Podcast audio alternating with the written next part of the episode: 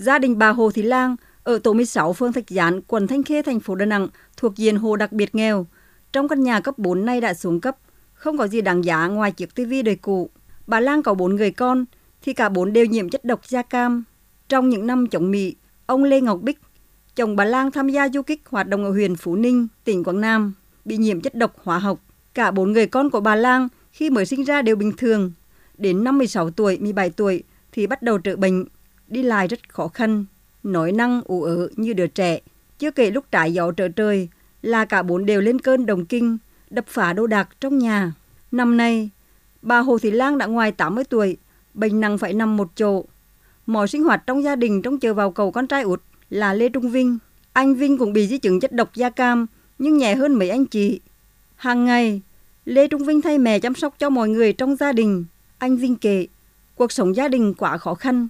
Trước đây, gia đình được chính quyền địa phương hỗ trợ ba mươi triệu đồng sửa chữa lại nhà ở, nhưng nhiều năm rồi đã xuống cấp.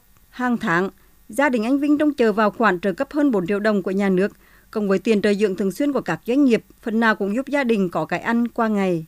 Anh Lê Trung Vinh cho biết. Hoàn cảnh gia đình rất khó khăn, quan tâm giúp đỡ các cấp chính quyền giúp cho gia đình tôi vơi bớt nỗi đau.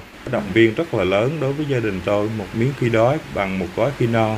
Mẹ tôi thì đã già yếu, hai chị thì bệnh nặng, lên cơn thường xuyên cho nên tôi phải chăm sóc tất cả mọi việc sinh hoạt trong gia đình. Tôi cũng là bị nhiễm chất độc da cam, đi lại được, cố gắng cán đáng công việc trong gia đình. Quận Ngũ Hành Sơn, thành phố Đà Nẵng có hơn năm trăm nạn nhân chất độc da cam. Vào những ngày lễ Tết, địa phương này trao hàng trăm xuất quà, hỗ trợ sinh kế, giúp gia đình nạn nhân chất độc da cam vơi bớt khó khăn. Ông Mai Niên, Phó Chủ tịch Ủy ban Nhân dân quận Ngũ Hành Sơn, thành phố Đà Nẵng cho biết, dịp kỷ niệm sáu mươi năm thảm họa da cam Việt Nam, quận Ngũ Hành Sơn trao hai trăm suất quà, mỗi suất từ ba trăm nghìn đồng đến năm trăm nghìn đồng tặng nạn nhân chất độc da cam. Ông Mai Niên cho biết, các địa phương cơ sở còn hỗ trợ gạo ăn, rau xanh, nhu yếu phẩm, giúp họ trong bữa ăn hàng ngày. Riêng những đối tượng này thì ngồi có quy định chính sách chung thì ngồi có việc tham hỏi động viên tặng quà thì cũng có tiếp cận nắm những cái tâm tư nguyện vọng của họ, ví dụ như là khó khăn về nhà cửa, tạo điều kiện để cho họ nâng cấp sửa chữa nhà, cho người ta vay vốn, tạo điều kiện để cho họ có việc làm, có mưu sinh, có cuộc sống tốt hơn. Nhiều năm qua, các tổ chức từ thiện, các doanh nghiệp, nhà hảo tâm luôn đồng hành giúp đỡ nạn nhân da cam. Ông Huỳnh Thanh Quang, tổng giám đốc công ty kiến trúc xây dựng Quang a rờ em i ở quận Cẩm Lệ, thành phố Đà Nẵng cho biết, đơn vị đã trao hàng ngàn suất quà, trợ dưỡng thường xuyên cho hai mươi cháu, tổng trị giá khoảng sáu trăm triệu đồng. Giúp đỡ cho những nạn nhân da cam để họ có thể hòa đồng, giúp cho họ có được một cuộc sống tốt đẹp hơn, hỗ trợ trao tặng quà cho các cháu, hỗ trợ nhà tình nghĩa, tổng giá trị giúp đỡ không đáng bao nhiêu, nhưng mà trên tinh thần đó là niềm ra đáp, giúp đỡ cho các nạn nhân da cam để có một cuộc sống hòa nhập. Do ảnh hưởng dịch bệnh Covid mười chín nên năm nay các chương trình tặng quà tập trung đông người đều phải tạm dừng. Thay vào đó, Hội nạn nhân chất độc da cam đã chuyển gần một nghìn suất quà, hai trăm chiếc xe lăn, xe đạp đến các địa phương để trao cho các nạn nhân và gia đình nạn nhân chất độc da cam.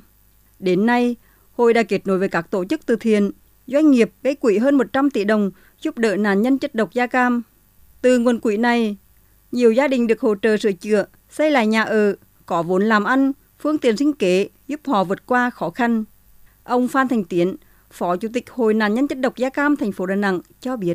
Hiện nay trên địa bàn thành phố Đà Nẵng cũng còn rất là nhiều cái gia đình nạn nhân chất độc da cam có hoàn cảnh rất là khó khăn, luôn mong chờ vào cái sự hỗ trợ của cộng đồng, cùng với sự hỗ trợ của chính quyền địa phương, thành phố thì họ cũng đã tổ chức kêu gọi hỗ trợ cho các nạn nhân, và đặc biệt trong cái tình hình dịch bệnh hôm nay, hội đã vận động nhiều cái tổ chức trao tặng quà, hỗ trợ về sinh kế kịp thời cho bà con trong cái đợt dịch, góp một phần nhỏ cho các gia đình vượt qua khó khăn.